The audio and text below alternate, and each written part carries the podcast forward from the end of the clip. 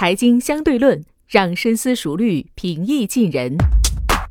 直接说出“落霞与孤鹜齐飞，秋水共长天一色”这样的句子，从一个这个非常机械式的呃专科生，变成了今天一个有情商啊，然后有温度的一个硕士生了。和文字聊天的场景，要比我们之前的作画场景离每一个呃消费者都更近。下一个超越 Chat GPT 哈，在 AI GC 领域更加引人瞩目的，或许是在短视频领域。其实很多时候。一个产品，它只要用户粘性特别的强，用户规模很高，这样的产品，它要做商业化，其实只是迟早的事。各位听众，大家好，欢迎来到本期播客，我是本节目策划潘琪。财经相对论，让深思熟虑平易近人。杜老师，你刚刚也提到。OpenAI 它是最初是一家非盈利组织，那么微软作为 OpenAI 的投资方之后，不仅可以通过 ChatGPT 的估值提升获利，也可以自己研发 AIGC 的产品。那其实 AIGC 的产品目前来看呢，是从 C 端打开市场的。那也许 C 端的用户呢，他的付费意愿又不够强。那如果考虑到这一点，是否需要从 B 端入手来实现盈利呢？如果说商业化的重点在 B 端。那么这些产品如何持续的帮助企业降本增效呢？啊，首先第一个假设，我其实呃认为是不一定的，就是我们我觉得今天为什么大家这么多人在关注它，是因为它在 C 端有一个特别令人瞩目的应用叫 Chat GPT，但是 AI 公司它是否真的在 C 端能盈利或在 B 端盈利，其实这个问题我们还是要边走边看的。啊，我想过去，呃，大家最容易被消费者关注到的，都是一些离生活特别近的事情。就像，呃，这一次我经经常我在接受采访的时候，大家都会问我说，那上一次 AI 大家的印象还是，呃，那个 AlphaGo 去跟那个李世石去博弈啊，去下围棋。但我想说，其实，呃，那个事情已经离我们比较远了。其实，在 AlphaGo 之后。他的这个弟弟妹妹，其实，在很多领域都取得了很多的成绩，只不过那些好好像离普通人的生活比较远。比如说，AlphaFold Two 其实已经连续好几次登上了《自然》杂志的封面，因为它已经能够替代生物学家的一些工作，去做这些蛋白质结构的拆解、分析和预测。那其实这个领域，如果说跟我们的制药行业这个一结合，啊，那 AI 制药其实是一个巨大的这个，无论是在收入还是在利润上都是非常可观的啊。反而是 ChatGPT 是在这些事情发生之后出现的。今天我们如果来看 ChatGPT 的话，可能它的商业前景还不是那么的明朗，因为我们今天如果说去计算它的单位成本，就是这个呃这个叫做这个 U U Unit Economics 的话。其实我们会看到，它可能是呃单位经济、单位不经济的，因为每调用一次，它的这个可能呃消耗的成本呃是非常高的，但用户今天还没有这个收到钱，所以从当下我们来看，好像是 B 端对吧？把 AI 用于制药、用于能源等等，可能是这个商业化前景更明朗的，但用于 C 端。呃，至少今天以 Chat GPT 这样的一个情况来看，还没有完全证明它的这个付费意愿。我觉得，当然，我觉得这个结论，我们今天如果去类比这两个应用场景，我认为是没错的。但是长远来看，我觉得是未必的。呃，我经常就是跟呃我的团队讨论的时候，我们经常会开脑洞哈，就是说，我们觉得 OpenAI 有了 Chat GPT 之后，未来在 C 端的商业前景不仅广阔，而且非常的有可能去做出商业创新，就像我们在移动互联网时代啊，其实经历了很多新的商业模式。我想直播电商、呃，共享单车、共享充电宝，包括移动支付，其实这些商业模式是曾经都没有的。它有类似的，但是它但是它不是完全一样的。那我想，既然这个今天 AI 来了，如果接下来有一波我们叫做这个 AIGC。Native 的或者说 AI native 的 app，就是这个原生人工智能应用出现的话，那它会不会像过去移动互联网一样，因为是一个新的土壤，会带来很多我们过去都没有，呃，可能都意想不到的商业模式呢？我觉得这是完全有可能的，因为只要有用户足够的多，那么用户的粘性足够的多，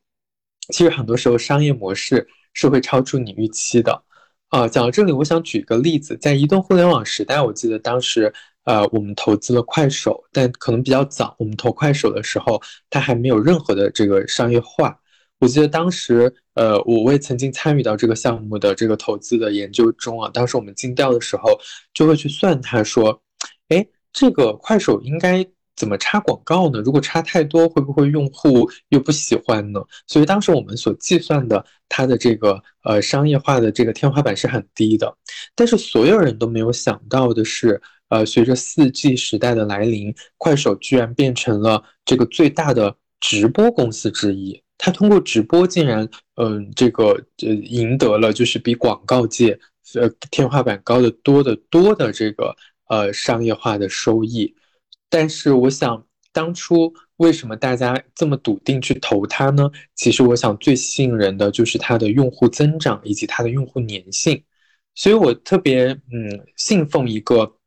也是可能当时这个呃主导投快手投资的这位前辈说的话，他说其实很多时候一个产品它只要用户粘性特别的强，用户规模很高，这样的产品它要做商业化其实只是迟早的事，你不用担心说你今天想不出它该怎么去做商业化，只要它证明它是用户真实需要的，那么你要去收钱，其实呃只是时间的问题。所以我想，今天 OpenAI 的 ChatGPT 也是类似的啊，我就开个脑洞哈，因为 Elon Musk 也是 Web 三的这个拥护者，我就想说，今天 ChatGPT 它还只是呃这个 OpenAI 作为公司去给它喂这些知识，如果有一天它跟我们每一个人去做知识交换呢？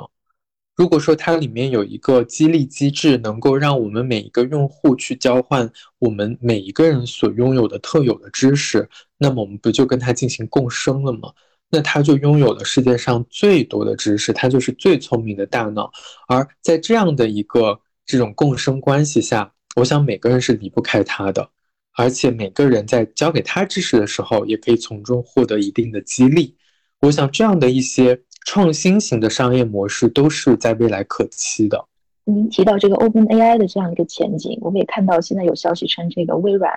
它正在商讨以二百九十亿美元估值对 Open AI 再注资一一一百亿美元的这样一个交易，包括 Open AI 它本身通过微软和其他的投资投资者就支持的一亿美元，自己也投了至少十六家的初创公司。那现在的局面会不会就形成一个他一家一从一开始就是一家独大的这样一个局面？那对于这个其他的中外的相关领域的，不管是科技巨头还是初创公司来说，那投资和被投的这些方面对他们来说意味着什么？我觉得这个就要看大家站在什么角度来理解这件事情。如果我们把 OpenAI 当成跟一个一个潜在的上市公司。啊，或者说按照我们曾经所熟悉的传统商业分析的逻辑来看，好像似乎是你说的这样啊。如果我们把它当成一个行业，那么它就是一个特别垄断的行业。但是我记得很清楚，当初呃，Sam 他们对对媒体分享的时候说，为什么要去做通用式人工智能？为什么要做 OpenAI？实际上，他们就是为了去反 Google 在 AI 领域的垄断。所以我可能更愿意相信后者的可能性。我想，OpenAI 今天可能自身也没有定位成一个所谓的只追求商业回报的公司。我想，它更重要的是在推动整个人类进步的这个大背景下去开启了一个新的时代。因为我们想，它今天至今做的很多很多的事情，我认为没有那么的纯主力，没有那么纯这个商业驱动。它可能更多的是在营造一个生态吧，呃，就像我们今天按照它的这个运营模式来看，或许它开启了 AI GC 的这个时代，但是它未必是在这个时代里面靠 AI GC 盈利最多的公司，因为它确实今天商业模式是不清晰的，而且我认为像 Elon Musk 这样的一些呃特独立思考能力特别强的人。我更愿意相信这个团队会跳出传统商业模式的这个框架，它一定会有一些更创新性的呃玩法。呃，但我呃我因为我我因为我看过它的这个呃官网的很多的介绍，呃，我更愿意相信它的底层，呃，在面对推动人类进步和这个个人私有利益呃最大化的两者选择的时候，我觉得他们可能会选择前者吧。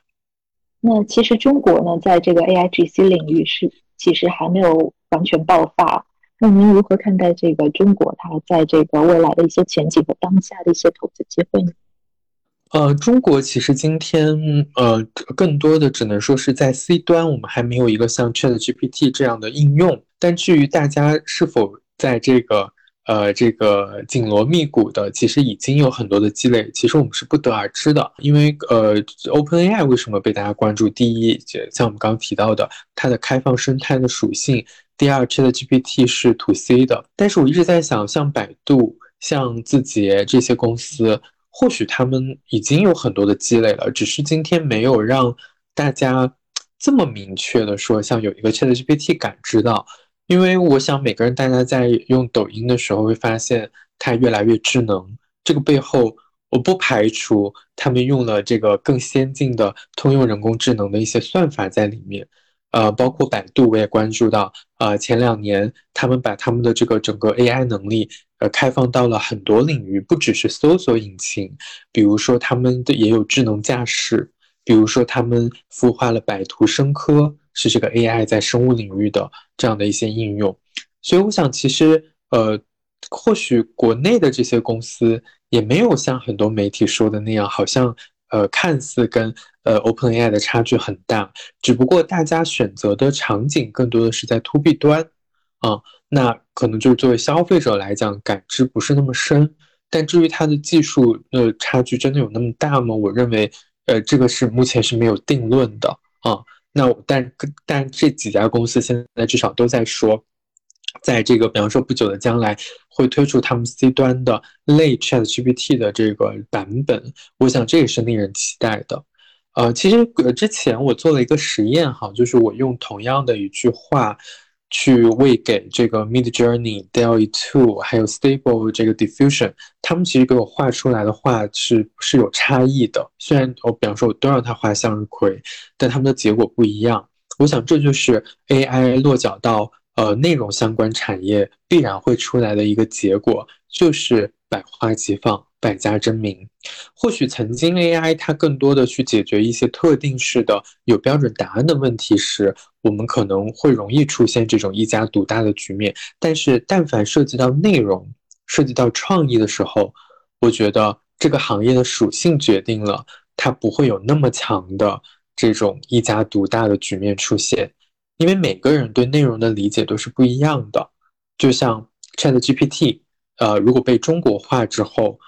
那我想他的性格不一样，他对中国文化的理解不一样，我们喂给他的这个训练的语料不一样，导致他的这个文风也不一样。其实，呃，这种与内容创作相关的呃领域啊，最后在 C 端，我觉得用户消费的它不只是一个纯粹的物质。它有的时候是一些精神上的这样的一些愉悦，而这种东西，我认为它是比较主观的，所以，呃，我不觉得在这个领域会那么的集中度很高。嗯，还比较关心就是投资人的一些投资角度的问题，比如说您在书中呢也一直在强调，就如果投资人。嗯，对于 AI GC 这个领域的这个商业模式的追求，可能不是追求最佳的一个商业模式，可以升级为同时审视用户的需求、市场和生意这多维的角度，观察这个赛道是否已经有这个比较强劲的独角兽这样一个竞争。那如果这样的话，嗯，产品方和投资方，嗯，如何独辟蹊径，做出就是能够找到并且做出有商业潜质的产品呢？我认为还是需求出发，需求导向。嗯，就是这是很多新技术出来的时候，无论是投资人还是创业者都很容易犯的一个错误，就是我们叫做拿着拿着锤子找钉子。就是呃，所有新的东西出来的时候，你一定会眼前一亮，你有很多很多的想法，你有很多的创意。但是我们要知道，呃，投资做企业，它是一个商业行为，商业的背后它需要一个。底层的基本面来支撑，而支撑这个的基本面的东西就是真实的需求。无论你是 to C 还是 to B 的，无论你用什么技术，你可以用非常原始的人工来去做，你也可以用最先进的 AI 来做。但是归根到底，你不要忘了，你解决的问题是要满足客户的一个需求。所以我想，AI 它只是一个技术，它并没有。创至少今天我没有看到说，因为这个技术显而易见的创造出了某一个新的需求。我想更多的还是要满足今天我们每一个用户和客户尚未被满足的需求。只要你从这个角度出发，我觉得就是这才是更加遵从商业的本质。至于你用不用 AI，是用 AI 一点零还是用 AI 二点零，这已经是第二个问题，这已经是次要矛盾了。我觉得所有的公司、所有的投资之所以能成功，都是因为它第一个主要矛盾抓对了。确实，大量的人有这样的一个尚未被满足的需求，或者说没有满足的特别好的需求，那么你去满足它，只是说你在满足它的过程中，或许 AI 能够给你带来帮助。所以，我想这是每一个创业者或者说投资人从商业的角度来来思考问题，可能更本质的一点。而不是说，因为今天有了这个技术，所以我要顺着这个技术来去创造一个可能莫须有的需求。那如果是往这条路走下去，我认为还是比较危险的。杜老师，您刚刚也提到 GPT 四，它的参数会达到百万亿级，因为参数规模和数据量上的大，对算力的要求也是与日俱增。那么 AI 芯片可能需要一个特殊的设计和定制。那么，对于中国的硬件公司会有哪些机遇和挑战呢？啊，首先我稍微更正一下，GPT 四的参数这个只只是外界的猜测，这不是一个事事实，这不是一个事实，就是我们没有人知道，呃，GPT 四最后这个 announce 出来到底是多少参数。我想今天 OpenAI 也没有这个答案，因为它也还没有决定说究竟以哪一版本的模型对外公布，把它称之为 GPT 四。有可能很快，有可能很这个很多年之后才会公布这个所谓的 GPT 四，对吧？那时间如果足够久，那么它达到百亿参数的可能性和概率会更大。所以我想这更多的是大家猜测，但是呃，不庸置疑的是，它一定会比今天我们看到的呃 GPT 三的千亿级的这个数量级一定只会更大，而不会更小。那我想这一点是可以明确的。那随着这种参数量的大呢，它指的是这个模型这个算法层面的突破啊。那就像您提到的，可能算法的支撑离不开算力的升级，算力可能就需要我们在硬件端去做更多的这个创新。那其实这一块呢，我认为就是说，它最终还是一个工，也是工具和问题之间的关系。呃，所谓的芯片。呃，我们知道今天集成电路市场也在这个过去几年发生了比较大的这个，尤其国际化国国际市场上有一个比较大的这个市场格局的变动。嗯，但我觉得我去看这个事情呢，还也依然是回到最本质的那个呃，这个这个这个问题，就是说，呃，究竟什么样的呃这个芯片能够更好的去支撑我们今天的新一代的通用人工智能的？呃，算法的运转，它有的时候不一定是在某一个单一维度上去做突破的。呃，虽然我们都知道，呃，这个硬件层，对吧？都大家都遵循摩尔定律，但其实这个到了某一定数量级之后，你也要算账的。我们叫所谓的后摩尔时代，你不是说某一个指标持续的下降或某一个指标持续的上升，它是它就能够有助于我们这个最优化问题的解决。那我想今天回到芯片产业，呃，也是同样的，呃，机会是在于，那既然 AI 的通用性，呃，实现了，就意味着越来越多过去不不使用 AI 的行业和环节开始去使用 AI，那这会意味着说，对，呃，算力的需求量会，呃，直接带来这个上升。那我想这个对于底层呃芯片产业。呃，集成电路半导体这些的需求量肯定会是直接的这个正向的影响，那么我们这个需求会增长，对于这些公司的至少收入角度来讲，它肯定是利好的啊。那挑战就是在于呢，如果说我们今天再去发展通用式人工智能的过程中，为了去支撑它这些呃这个更强大的算法或者说参数的量级更大的这个计算过程，在这个过程中，我们的呃芯片的这个呃环节算力环节究竟能怎么样更好的去支撑啊？怎么样更好的去呃服务于这个计算过程？或许。这个里面有技术之争，可能技术有高低，还有我们的这个对于市场预判的，呃，这样的一个生产环节的计划的问题。那如果说我们对于整个通用式人工智能的，呃，渗透的速度的预判，呃，更接近于真相，那我想这些公司也可以从中受益。如果说我们预判错了，因为我们知道，呃，芯片它实际上是，呃，是制造业。它不是我们的这个像软件服务业这么呃写写代码，好像一个东西就能够呃改这个升级换代，它是涉及到投产的。那么既然投产，它就有一个周期性。那这个我想就是更重要的，就是对于我们呃这个呃半导体集成电路产业的呃这个企业家而言，那么就是要可能要花更多的时间去研判啊，今天 AI GC 究竟会落脚到。对于哪一个计算需求的需求量的变化，从而进一步这个推导到说，对于我们底层芯片的哪一种芯片或者哪一种技术的这个需求量会更大？那这个是确实是需要做呃预判的，否则的话，在呃一旦出现这个决策跟市场需求不匹配的情况，可能会就会造成大量的。呃，浪费。我们看到今天这个 G Chat GPT 的火爆，也不免让我们想到去年火爆的元宇宙。不过，从扎克伯格对 Meta 的态度来看呢，元宇宙概念热度似乎没有维持太长的时间，而且呢，它主要的应用也是集中在游戏和虚拟现实这方面。嗯，您刚刚也提到，可能到二零三三年，或者是更长远的时间，Web 三点零、元宇宙、区块链，包括 NFT 这些。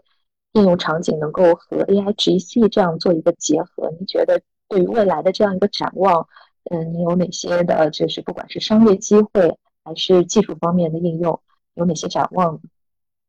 嗯，首先我先回应你说热度元宇宙热度递减的这个问题啊，就是呃，还是回到这个呃热度本身，其实热度的本质指的是大众市场的关注度，就是就是普通用户的关注度。那普通用户的关注度一定是对于应用层的这种创新和突破是更敏感的，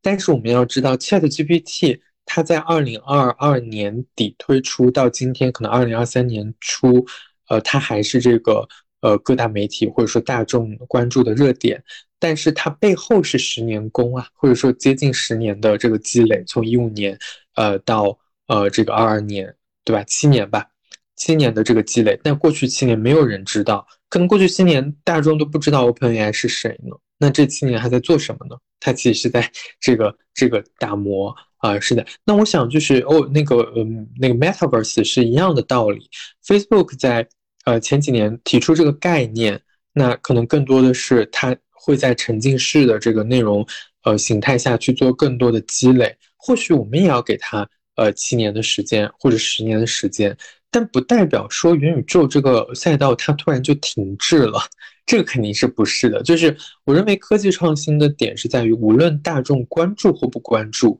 每个领域的创新它都是一直在投入，一直在往前走的。所以我想，元宇宙并不代表着它的消失，可能它今天。就继续去它的这个深耕去了，可能嗯过几年，或许并不用几年，我们就能看到在沉浸式领域的一些类似于 Chat GPT 一样令人振奋人心的应用，会进入到消费者的这个眼前。所以我想这这是第一个想要分享的。第二个，如果说这两者的结合，我认为可能呃最直观的呃逻辑就是我们 AIGC，因为它其实提高了内容生产的效率。所以我们在去构建虚拟世界的过程中，我们对于虚拟世界各种元素的设计创造就会变得更高效，会变得更快。因为我们知道沉浸式世界里面需要，呃，几乎是呃，我们叫数字孪生嘛，就几乎是把我们这个物理世界里面的每一个物件都要去进行啊三 D 模型的再造。那这个过程的工作量其实挺大的。我们有人有物啊，有植物有动物，所有东西都需要去呃这个映射到呃数字世界里面。如果说我们有真人来去一个一个操作的话，那么呃这个过程可能很慢。但是如果说我们有了 A I G C，或许我们这个嗯 Meta 所讲的这个元宇宙时代的到来，它就会更快啊，可能就可以就更快的让每个消费者能够。呃，去更早的看到那个沉浸式的世界，就比如说像 Roblox，它曾经就呃收购过一间公司叫 Loom 点 AI，那这个公司其实就是用 AIGC 的技术去迅速的生成虚拟人啊，因为我们知道过去呃玩 Roblox，我们可能要慢慢的去。呃，捏脸，呃，做做一个虚拟人，其实这个过程是比较耗时耗力的。那么有了论点 AI 的这个技术之后呢，其实我们在虚拟世界里面，呃，构造虚拟人的这个环节的门槛就降低了，那会有越来越多的人可以去参与。呃，那其实虚拟世界的构建过程也会因此而变得更快。我们对这个未来也是非常充憧憬。那非常感谢杜老师今天参与我们今天的讨论，与我们分享最新的洞见。希望您在 AIGC 领域有更新的研究进展，投资方面有更好的收益。期待今后一段时间我们能够有新的分享和发现，来和我们再有机会在一起讨论。谢谢。嗯，好，谢谢大家。感谢收听本期财经相对论。您可以在苹果播客、喜马拉雅。小宇宙、网易云音乐、QQ 音乐等平台收听我们的节目，微信公众号“复旦金融评论”也会推送每期节目内容。如果喜欢我们，欢迎您在苹果播客给我们五星好评，并期待您在各个平台与我们交流互动，分享您感兴趣的话题。我们下期再见。